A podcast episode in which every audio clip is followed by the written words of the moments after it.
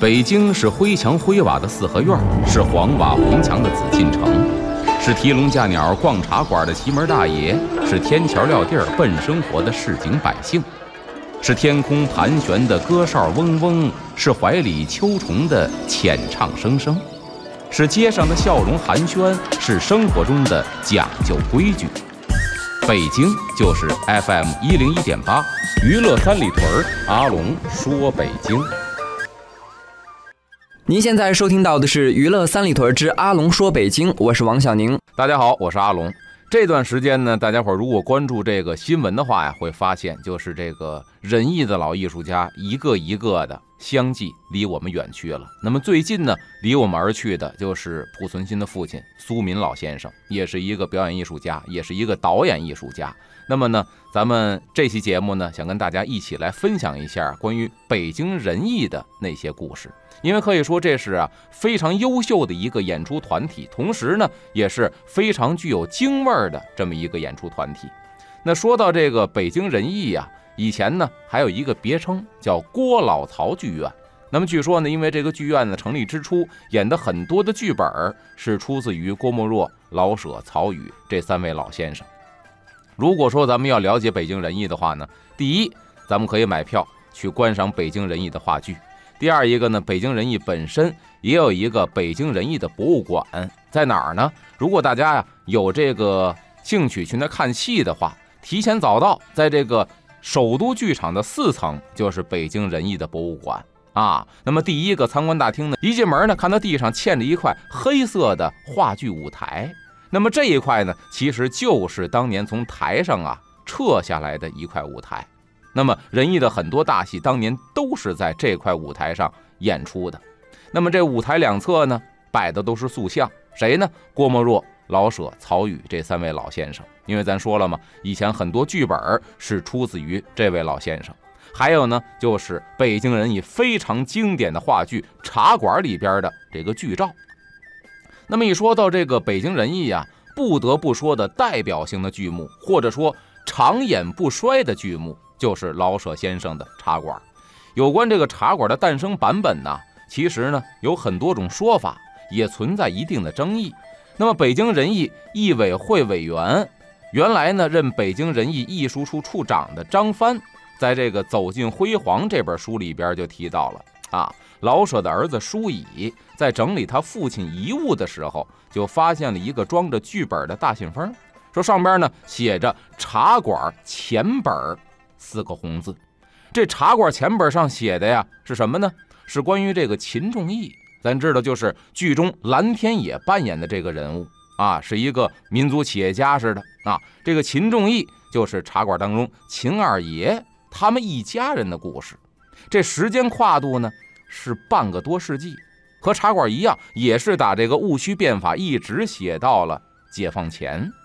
那么这个剧的第一幕第一场。第三场和第二幕的第三幕、第四幕当中啊，都没有这茶馆的影子。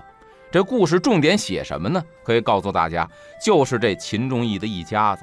这秦仲义，咱知道秦二爷，但是呢，剧本里边写到了秦大爷叫秦伯仁啊，二爷叫秦仲义，三爷叫秦书礼。这一个家庭底下呢，分支出的三个小家庭之间的故事。只有第一幕当中的第二场是发生在茶馆里的。那么这个戏呢，和老舍先生后来的这个茶馆，就是咱们现在看的话剧茶馆，第一幕是很相似的。其中呢，不少的人物台词几乎是一字不差。您想一下，那个时候基本上这个剧本啊，只有一小部分像现在的茶馆，大部分写的是一个家族的故事。那么当时呢，这个北京人艺的曹禺老先生，包括焦菊隐、欧阳山尊、赵启阳这几位。看过了老舍先生这茶馆的前本之后啊，就被这个剧中的茶馆这一场戏给吸引了，啊，觉得这个可以把它提炼出来，给它扩大，但是怎么改，这是一个问题。当时谁都没想好。那么这个焦俊焦先生啊，就想出了一个非常大胆的一个建议，他就希望呢，咱呢就以现在茶馆这个场景啊，包括这场戏。拿它当成一个基础，把它发展成一个整部写茶馆的这么一个多幕话剧。他就说呀，说茶馆这样的地方是能够反映这个社会变迁的。确实，茶馆是一个小舞台，但是包含的是一个大社会。那么这内容呢，也可以是现在这部戏的内容。但是所有的事件都在茶馆里进行，让所有的人物都在茶馆里登场表演。这部戏的名字就可以叫《茶馆》。这是焦菊隐导演当时提出的一个建议和设想。那么过了几天，啊，这个曹禺、焦菊隐和赵启阳一起来到老舍家里边去谈这个问题。啊，那么这个焦菊隐呢，向老舍就详细的表述了他这个建议和他这个设想。老舍先生听的是非常的入神，把这修改方案是认认真真的听完之后，当这个焦俊焦导演讲完了这个戏的名字，说这个戏啊就可以定名叫《茶馆》。老舍先生啊，似乎啊，当时听的时候已经沉浸在这个剧情里了，稍微的静了一会儿，可以说愣一会儿神儿，啊，慢慢的从剧情里把自己拔出来。老舍先生也高兴了。兴奋的一拍大腿，说什么呀？好好好好好，你们这个方案呢想的太好了，我三个月以后交这个剧本。哎，这个茶馆其实就是这么诞生的。那么茶馆里边，咱知道扮演这个主角的王掌柜的王利发，这位演员是老的表演艺术家于世之啊。那会儿呢，甚至有一个说法叫做这个北于南交啊，北方说表演艺术家。于世之老师说：“南方的表演艺术家焦黄老师啊，两位是齐名的。那么，据这个于老师后来回忆说呢，说当时啊，这个虎符也是北京人艺的一个著名的剧目。演出成功之后啊，这作者郭沫若先生用他上演税，上演税呢就是搞酬的意思啊，请这剧院的人呢和老舍一块去这个周口店去秋游去。”并且参观了猿人遗址，还一块呢共进了午餐。大家伙呢兴致都很高，有说有笑啊。这个时候，老舍认真的对我说：“说我写了一个新戏，主角的台词啊有好几百句，一直从小演到老。”他说呀，我嘴上没说话，可是心里边想着一定要演上这个角色。那换句话说，当时这剧本到底是一个什么梗概，不知道。可是呢。于世之先生就暗下决心要演这个角色，这说明什么问题呀？就是老舍先生的剧本在北京人艺是非常受青睐的，而且演出效果是极其好的。那么大的表演艺术家也希望能够演上老舍先生的剧本，而且是里边的主角。那么三个月之后，老舍先生果然没有食言，就交出了这个茶馆的剧本，完成了。在一九五七年十二月二号。老舍先生呢，按照一贯的做法，就来到了北京人艺的首都剧场。他要做什么呢？老舍先生有一个特殊的习惯，什么呀？自己写的剧本，自己要给大家念一遍啊，就是一个人分饰多角儿，要把这个戏呢，在这个会议室里啊，自己给它呈现出来。在北京人艺啊，有一个不成文的规定啊，这老舍写的剧本都是他自己来读。啊，他这个朗诵的功底呀，堪称一绝，而且呢，连这剧院里最好的演员，你想那个台词功底是不得了的。对于老舍先生这个角色扮演，老舍先生的朗诵也是佩服的五体投地。说这个老舍先生的朗诵呢，有这么一个特点，不是照本宣科啊，什么写着什么就念什么，是一边去读啊，一边去译。所谓译呢？就是咱们去讨论这个事情，而且一边去演，把每个人物的思想啊、性格、感情方面的生活习惯呢，包括穿着打扮、走路的姿态，都会给你表现出来或者阐释出来，等于是一个人的独角戏，要给你去演绎一番。那么老舍先生拿着这个剧本《茶馆》，可就来到了北京人艺。那么经过老舍先生的演绎之后，这些个演员当时是什么样的反应呢？咱们下节回来接着说。欢迎回来，这里是娱乐三里屯之阿龙说北京。大家好，我是阿龙。咱们说老舍先生拿着剧本来到了北京人艺首都剧场，他开始为大家演绎这个剧本了。一会儿是王掌柜的，一会儿变成刘麻子，一会儿是唐铁嘴儿。整个这个剧本通读下来，因为他一边读一边扮演，还得一边去阐述，大概得三个多小时。这三个多小时，老舍先生是一气呵成啊。绘声绘色，语言是惟妙惟肖，形体是十分到位。等到剧本读完了，听者是掌声雷动啊！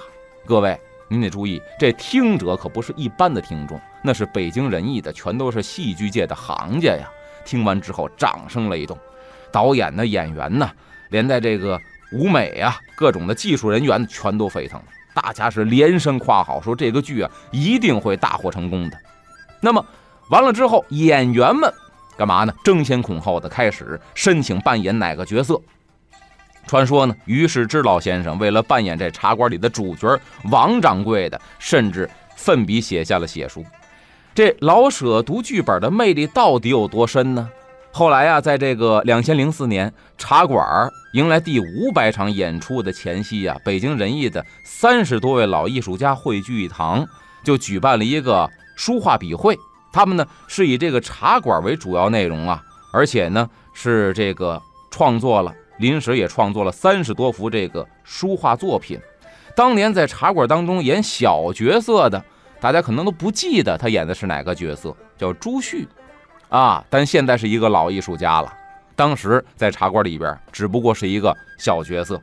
这朱旭老先生呢，就写了一副对联儿啊，上联是听老舍读剧本儿，畅饮甘露，就这种感觉呀，像畅饮甘露的感觉一样。下联是随茶馆跑群众，神游六合。就朱旭老先生说，我当年就是一个群众演员，跑群众，我都觉得神游六合。哎呦，就那种剧目的这种震撼呐，包括演员的这一个表演的到位呀，那是无法想象的，也是后人可以说无法企及的。那么老舍先生，咱知道写剧本好，是一个大文学家，又是一个大剧作家。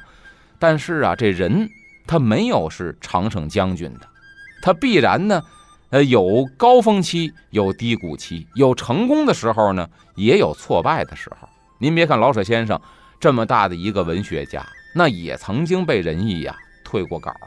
您能说老舍先生写的不好吗？当然，可能这个剧呢写的跟其他剧相比差一些。另外呢，也反映出来北京人艺啊对于剧本的要求是相当严格的。这个事情呢是发生在二十世纪五十年代末，这老舍先生啊为这个北京人艺就写了一个反映北京市民参加普选的这么一个剧本，叫《除夕》。然后这个时候新中国建立之后不久，这普选呢反映的也是人民当家做主了嘛，自己去选自己的代表。那么经过了反复啊慎重的研究之后。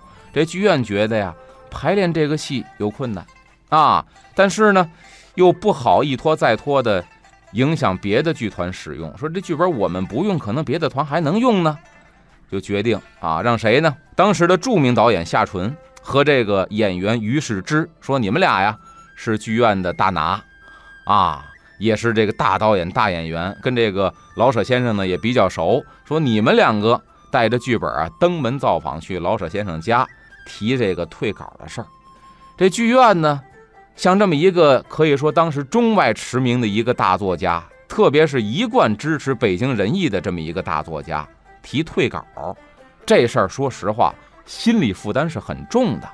去之前呢，这个夏纯呢和这个于世之心里边就开始发怵了。到了老舍先生家，俩人呢没提这个事儿啊，不好意思提呀。那老舍先生一如既往的热情款待。又是沏茶，又是上烟，啊，向来呢和这个剧院人喜欢聊天。这老舍先生一见呢，嘿，来两位又是老熟人，开始谈天说地，滔滔不绝。听这老舍先生高谈阔论呢，这夏纯和于世之先生心里边都很尴尬，也不好意思，也不敢提这退稿的事儿，只能是啊，能拖就拖，一直也是难开其口。转眼之间呢，聊了半天，到了晌午头了，该吃中午饭了。这老舍先生把烟一掐，站起来说：“二位走吧，咱们东来顺涮羊肉，我请客。”这时候呢，夏纯是实在呀不想去，只能找一借口说：“对不起，那个我是约了人了，所以呢我没办法，我得告辞。”那那个于世之留下跟着老舍先生一块吃饭，好把于世之搁这儿了。这于先生呢，只能硬着头皮陪着老舍先生啊来到东来顺了。为什么心里存着事儿呢？到了东来顺之后，于世之才知道。要提这退稿更难了，为什么呀？这老舍先生不光约了他了，还约了当时的戏剧家叫马彦祥一块儿吃饭。您想想啊，对吧？当着一个戏剧家，还是一个第三者在这儿，我当人面提退稿，这太不给老舍先生面子了。所以说这事儿更没法谈了。但是呢，点完菜，这菜可上来了，这饭就开始吃了。这于先生心里边啊，一直犯嘀咕，这嘴里嚼着涮羊肉，心里边可没在吃饭这事儿上，根本没尝出这羊肉什么滋味来。可是这时间是一分一秒的就过去了，眼看着吃完这饭该回家了，您再不提这剧院的任务可就没办下来，实在拖不下去了。于是这一咬牙，也甭想什么这个方式方法了，直接干脆打包里拿出剧本来，吭吭哧哧的就开始说这退稿的事儿。可是，一紧张呢，前言不搭后语了。你别看是这么大一表演艺术家啊，台词功底过硬，但是遇见事儿他也慌。正要这个补充说明或者委婉说明的时候，老舍先生哈哈一乐，说什么也甭说了，这剧本不成就算了，不成啊，咱给他扔到自知篓子里头，哪有说写一个成一个的呀？说完，老舍先生把这剧本接过去，往包里一塞，快点，该吃饭吃饭。这个时候，于世之先生啊，如释重负，这才开始大口大口的吃这涮羊肉，这才吃出其中的美味来。所以各位想想，当时这老舍先生啊，也不是说写一个成一个。但是说到这个茶馆啊，这个排练很有意思啊，咱得说它经典剧目嘛。这排练呢，咱所看到的其实就分三个版本，不一样。一九五八年三月份的时候呢，这老舍先生编剧焦菊隐、夏纯导演的茶馆啊，在首都剧场是首演。那么剧中呢，这主角王利发、常四爷、秦仲义、松二爷、小刘麻子。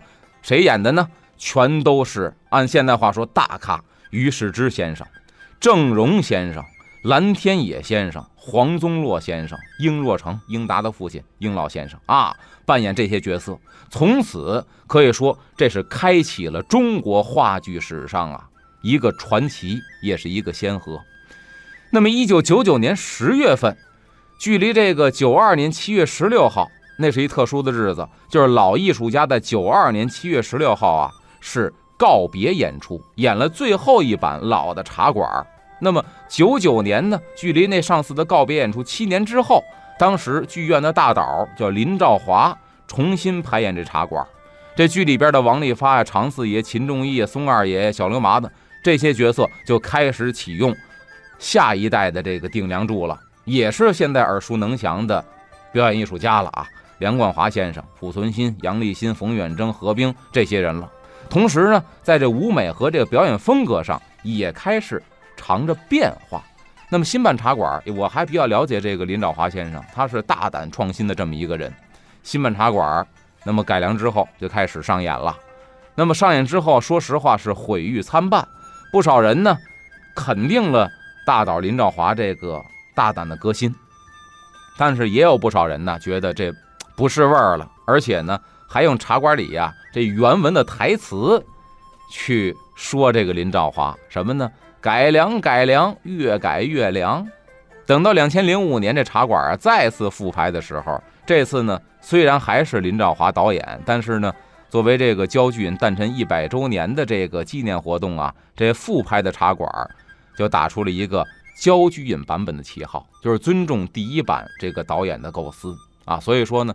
这史上一共是这么三次排演，那么这三次排演呢，大家其实还都能看到，老艺术家很多已经离开我们了，但是仁义呢有一个书店，这书店里边呢可以说仁义的话剧啊，基本上光盘是齐的，所以呢，我们通过那些光盘视频资料，还是可以看到那些老艺术家当年在台上精彩的表演。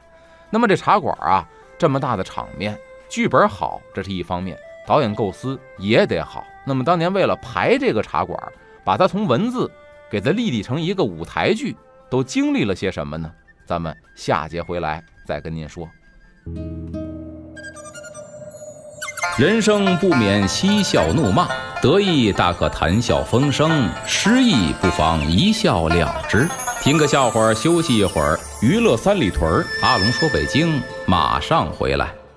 话说，在古时候呢，有这么一个闲汉，本身家里挺穷，但外边呢讲究撑面子，所以说呀，这表里不一，出门总是强撑着。这天在家呀，吃完糠之后就出了门了，因为家里实在没什么可吃的了。走在街上，对面来一大老爷。这大老爷一看，哟哟，仁兄你也溜街呢？你要没事的话，上我们家吃早点去吧。就把这闲汉呢叫到自家吃早点去了。这闲汉就说了，说啊，刚才我出门的时候吃了啊，我饱饱的，早上起来呀吃顿酱牛肉，呃，这估计饭吃不下去了。呃，如果有酒的话呢，到您家呀讨杯酒喝。倒还可以，哎，到了大老爷家，喝了几杯酒之后啊，您想他吃完糠等于空肚喝酒啊，这酒就上头了，然后呢开始恶心，哇哇就吐了，吐了一地的糠啊。这时候呢，那大老爷看见了，哎呦，当时特别惊讶，说：“仁兄，你没事吧？你不是刚才吃了牛肉吗？怎么吐一地糠啊？”只看这闲汉呢，眯缝眼睛看着这一地的呕吐物啊，这脑子飞驰电掣。只见这闲汉眯着眼睛看着一地的糠啊，心里边就想怎么说呀？突然灵光一现，有主意了。哎呦，我呀，刚才不是说了吗？我吃牛肉了，吐一地糠啊，想必这牛它吃的是糠。欢迎回来，这里是娱乐三里屯之阿龙说北京。大家好，我是阿龙，咱们接着说这个茶馆。从一个白纸黑字的剧本儿，把它立体成一个舞台剧，这中间都经历了些什么呢？这话剧茶馆啊。是焦俊先生当年当之无愧的一个代表作，这茶馆呢也成了北京人艺的一个代表性的剧目，而且也开创了中国话剧啊走出国门的历史。有人说焦俊先生啊就是戏剧界的徐悲鸿，什么意思呢？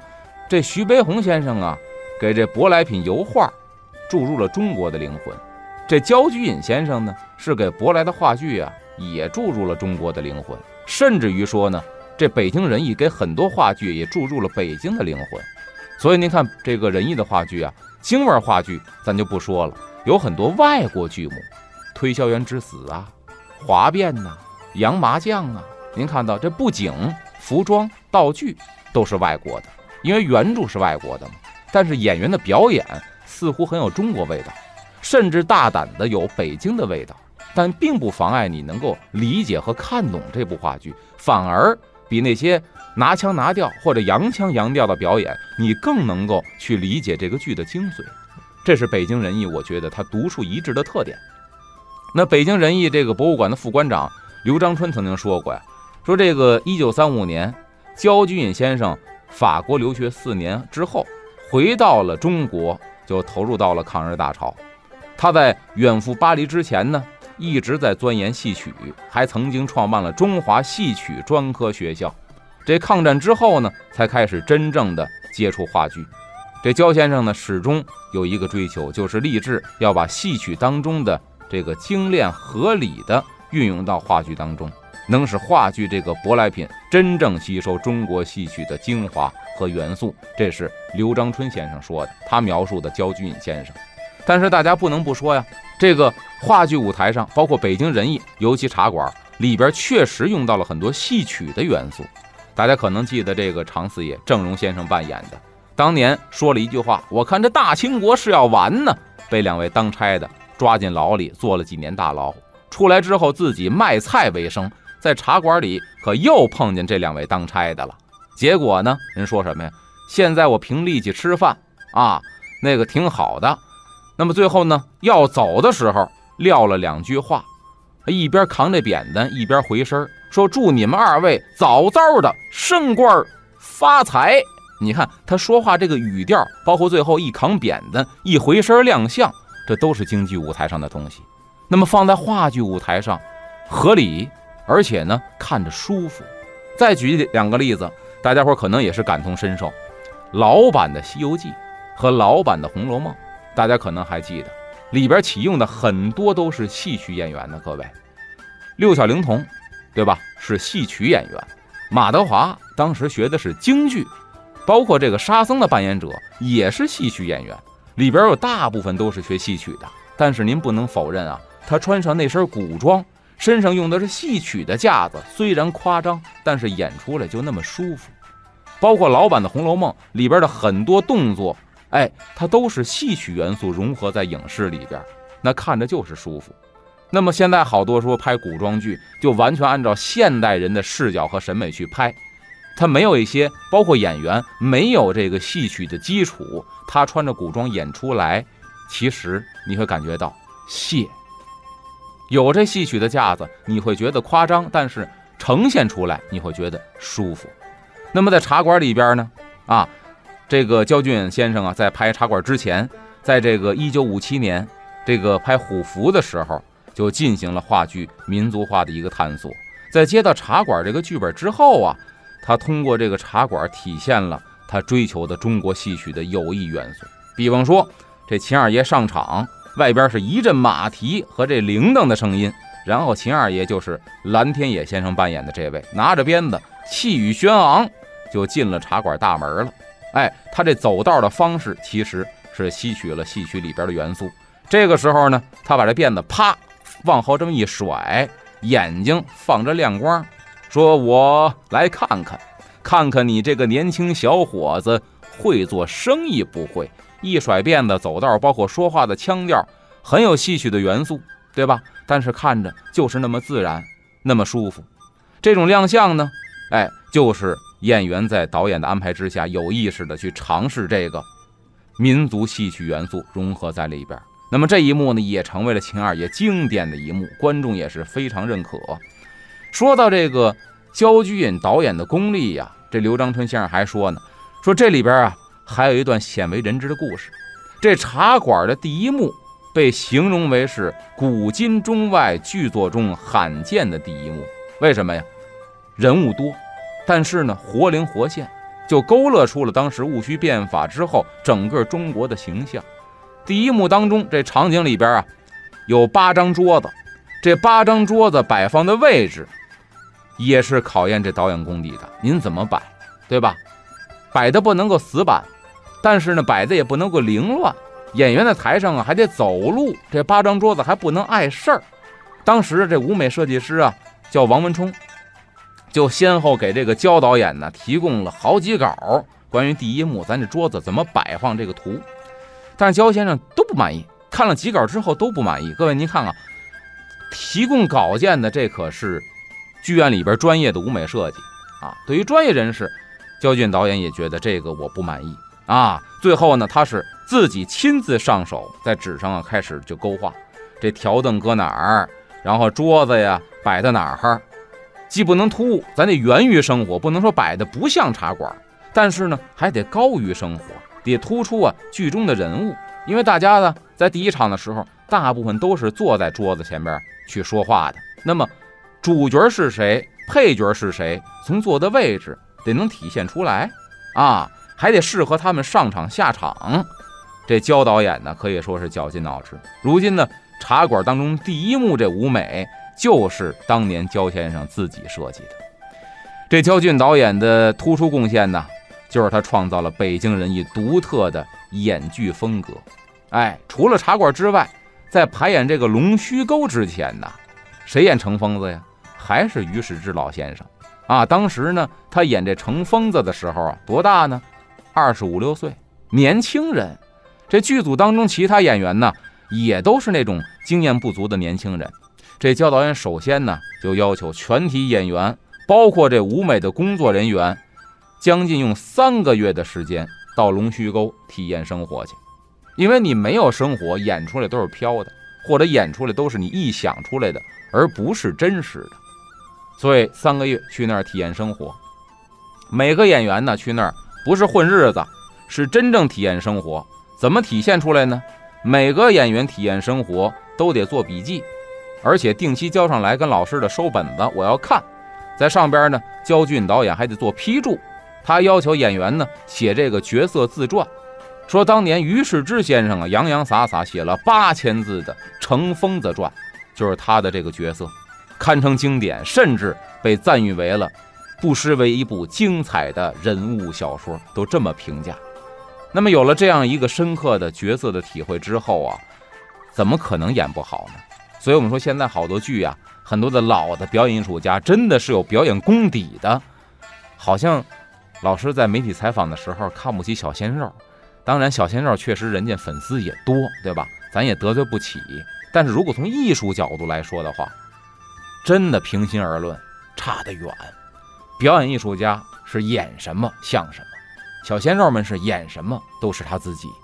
表演艺术家卖的是我的表演功力，小鲜肉卖的是我这个颜值。我就是像面瘫一样，没有任何表情，演十个角色能成功十个。为什么？这种成功是有人捧场肯花钱，而真的不是艺术上、演绎上的成功。那么老先生这种演绎，真的可以说是出神入化，以至于现在咱们看到北京人艺的顶梁柱梁冠华、濮存昕、杨立新呢，都佩服得五体投地，甚至自己都说我们无法超越那一代。为什么无法超越？因为他们所付出的努力是这一代没有的。那个时候为了排演一个话剧，放下一切三个月的时间去体验生活。现在一个演员三个月能挣多少钱？大伙儿心里边应该有数，对吧？谁会放弃这么多的钱去给你体验一个生活呢？这就是一个问题了。那么《龙须沟》呢，最后是大获成功，成为了北京人艺奠定现实主义题材的这么一个基础的话剧。不光是体验生活呀，在这个排练之前，焦俊先生呢还经常去启发演员，干嘛呢？做小品，做练习。其实小品呢，它的本意并不是咱们说的春晚上的这种逗乐的小品，小品就是小小的作品，它不一定是喜剧，也可能是悲剧，也可能是正剧。那么通过做小品呢，去揣摩人物的心理啊。比方说《茶馆》第一幕，咱知道秦二爷秦仲义跟这个庞太监有一场戏，俩人呢斗起来了。这庞太监呢就说了：“年头是变了，就这么一个小财主都敢跟我拽咧子了。”哎，俩人呢其实上场就是对立的，表面上呢虽然假扮和气，内心早已经起冲突了。这焦俊先生啊就启发两位演员。啊，要着重的想象人物关系啊是什么样的？你们排练一小品，要找到秦仲义和这庞太监针锋相对，啊，和这个谁呀都想侮辱对方的这么一个心理的依据，就是打架也有依据。你为什么跟他吵啊？你怎么跟他吵啊？这些其实都是演员的情绪、内心潜台词方面的东西。说一定找到依据，把它给表现出来。那么经过了导演的点拨。当时这两位演员是怎么做小品的呢？咱们下节回来再跟大家说。后来这里是娱乐三里屯之阿龙说北京，大家好，我是阿龙。咱们接着说啊，这个秦仲义和庞太监一登场，俩人其实啊心里边就较着一股劲。那么焦俊先生说，你们俩得拍一小品啊，用小品练习的方式啊，你得说较的什么劲，怎么较这个劲，对吧？得有心理依据。于是乎呢，这个。秦二爷这演员就是蓝天野先生，还有庞太监这位演员呢是童超，也是一个表演艺术家，就设计了一个小品叫《鹌鹑斗》，咱也可以叫斗鹌鹑，因为以前呢确实啊有这个什么茶馆里边有这种习俗，除了斗蛐蛐、斗鸡之外，有斗鹌鹑的啊。我看过一些个这个老北京的史料记载，包括老先生口述，这鹌鹑呢还弄一个特别好的布袋给它装起来。放在身上，一般都是放在怀里啊，或者袖口里。鹌鹑很小，到了茶馆呢，这鹌鹑就搁在八仙桌子上，两只鹌鹑斗。这个呢也是赌钱的。现在这个是没有了，那会儿有这个。这小品说的是，有一天这秦二爷和庞太监俩人都来到了。老裕泰这茶馆，这秦二爷呢就托这刘麻子呀买一只鹌鹑，正好呢这刘麻子今天把鹌鹑给送来了。这庞太监一看，他也想要。便让这个刘麻子呀找这个秦仲义，跟秦仲义说：“我多加几倍的钱啊，这鹌鹑归我。”可是秦仲义呢，一听说拿钱压我一头，我要跟您说，我不缺钱，所以呀，故意的就不让这只鹌鹑。这刘麻子呢是左右为难，两边都是爷，谁也惹不起呀。最后啊，还是按照这事先的约定，就把这个鹌鹑呢就卖给了秦二爷。这秦仲义呢。当着这庞太监的面可就把这个钱给交了，而且是比当时这个定下的那个金额呀高了几倍，就花高价钱把这鹌鹑可就买下来了，就故意的表现给这个庞太监看。我告诉你，我买这个我也舍得花钱，我钱有的是。当时呢，把这买下来，让仆人把这鹌鹑装到笼子里边，拖着笼子，恭恭敬敬的，哎，把这鹌鹑呢送给庞太监了。其实啊，这是在暗地里羞臊庞太监，什么意思？我花大价钱买下来了，我喜欢，你不要买吗？你不用买，我直接送你。这庞太监接过这鹌鹑笼子，可知道什么意思？那怎么接这茬儿？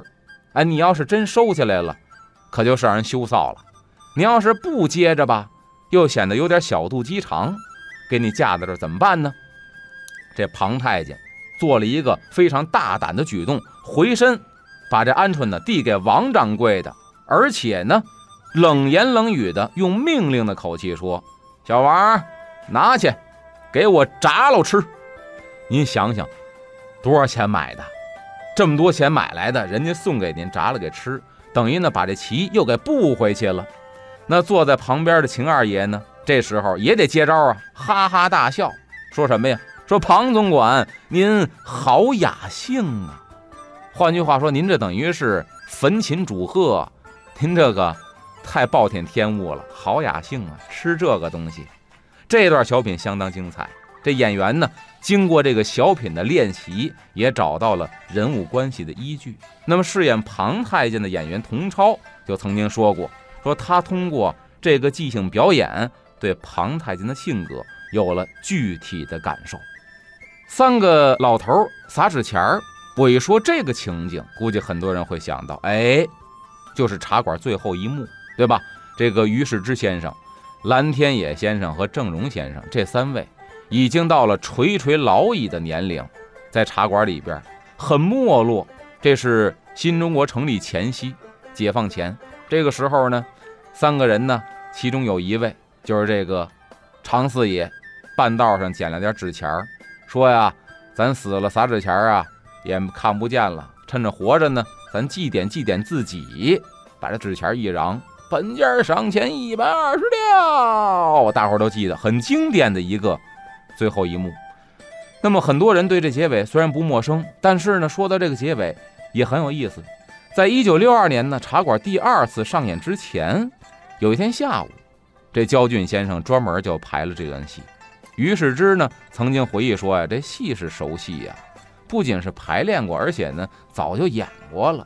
然后那天下午呢，这个演员们呢先是演了两遍，这焦先生啊就是看，什么话也没说。那么自己呢，在这儿沉思之后，这焦导演就提出了一个建议，什么呀？让演员试着呀，把这段戏的重要台词直接对着观众说。其实这个在这个斯坦尼的体系里边啊，有一些怎么说呢？这个这个难以接受，因为斯坦尼讲究什么呢？讲究的是我们在舞台上过真实的生活。像布莱希特讲究的是渐离，就是说呢，我在演戏。要提醒观众，时时刻刻提醒我们是在演戏，你是在看戏。但是呢，斯坦尼的体系呢，是我们在舞台上过真实的生活，要把观众融入进来，就是一个体验派，一个体现派。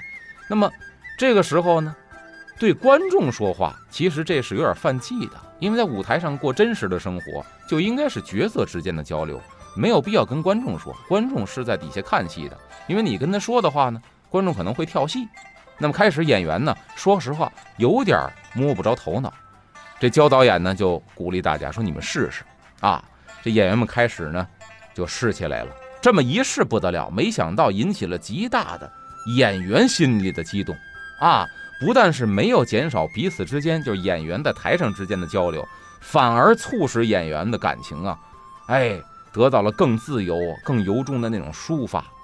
有一遍，这于世之啊。笑的有点过分了，就是啊，他那笑还不是说大笑啊，大家看过这个剧都知道，最后是苦笑。他苦笑呢，笑得过劲儿了，哎，结果呢，阴差阳错的，因为这过劲儿，反倒成就了一个经典的画面。我一说，大伙可能会有印象。这于老先生啊，笑得过劲儿了，那么随便的呢，就背对观众，倚在这桌子上了，坐板凳，这手倚在桌子上，背对观众。面部朝着舞台后方，就在那儿乐。等该说台词了，这于世之先生心里边正考虑：我怎么接这台词？该说了，我现在回身儿，哎呀，这有点空场，那怎么办呢？这个时候，就听焦导演在台底喊了一句：“你就这么说。”这于先生就说那句：“改良，改良，一辈子没忘了改良。”就变成什么呀？是于世之先生扮演的王利发背对观众。自己冲着舞台后方，向天空的一种独白。哎呦，这种抒发感情的这种画面感更加强烈了，等于阴差阳错成就了这么一经典的画面。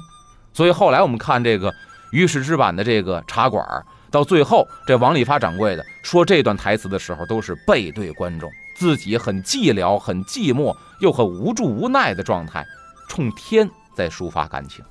啊，在茶馆，咱说完了最后一幕的经典，还得说说这第一幕当中，这裕泰茶馆啊，生意兴隆，高朋满座，就为了烘托茶馆一开始这生活氛围。那么除了剧本当中有名的角色之外，焦先生还安排了八张桌子，每张桌子都坐着不同身份的茶客，一共是十七个人，其中呢，绝大部分都是老舍先生剧本里没有的，而且啊。这焦先生还对这个茶桌的摆放啊，可以说是包括每个茶客的动作都做了非常精心的安排设计。比如说，第一桌是代写书信的，五十来岁，穿着长袍马褂，戴着眼镜，靠给人写家书啊，挣点钱养家糊口。因为那个年代呢，没文化的人比较多，所以呢，这个借助大茶馆找一个固定的地盘，在这儿挣钱，给人写家书的。这种所谓的这个文人呢不少，那么茶馆呢把这固定的地儿租给他，也能有一个固定的收入啊。每天呢他就坐在这儿，不和人聊天，不写信的时候呢自己拿本书就看。这桌上呢放的是文房四宝。那么求人写信的呢是一个四十来岁，穿着粗布裤褂，而且上面有补丁，腰里呢还系着一个。卷成三角形的这么一包袱皮儿的这么一位，一看呢就是永定门外粮站的搬运工。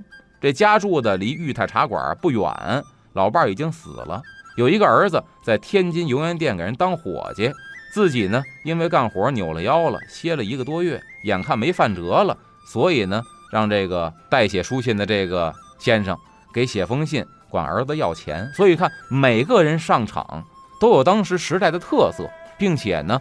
也都有自己行动的依据，这就是一个经典剧目，它能够这么多年传承下来的一个怎么说呢？这是它的一个精髓所在。那么，其实关于这个北京人艺，关于它的话剧，还有很多的传奇故事，咱一期是肯定讲不完的。没关系，咱们呢隔过二三，等到礼拜四的时候，我们呀再给大家接着讲。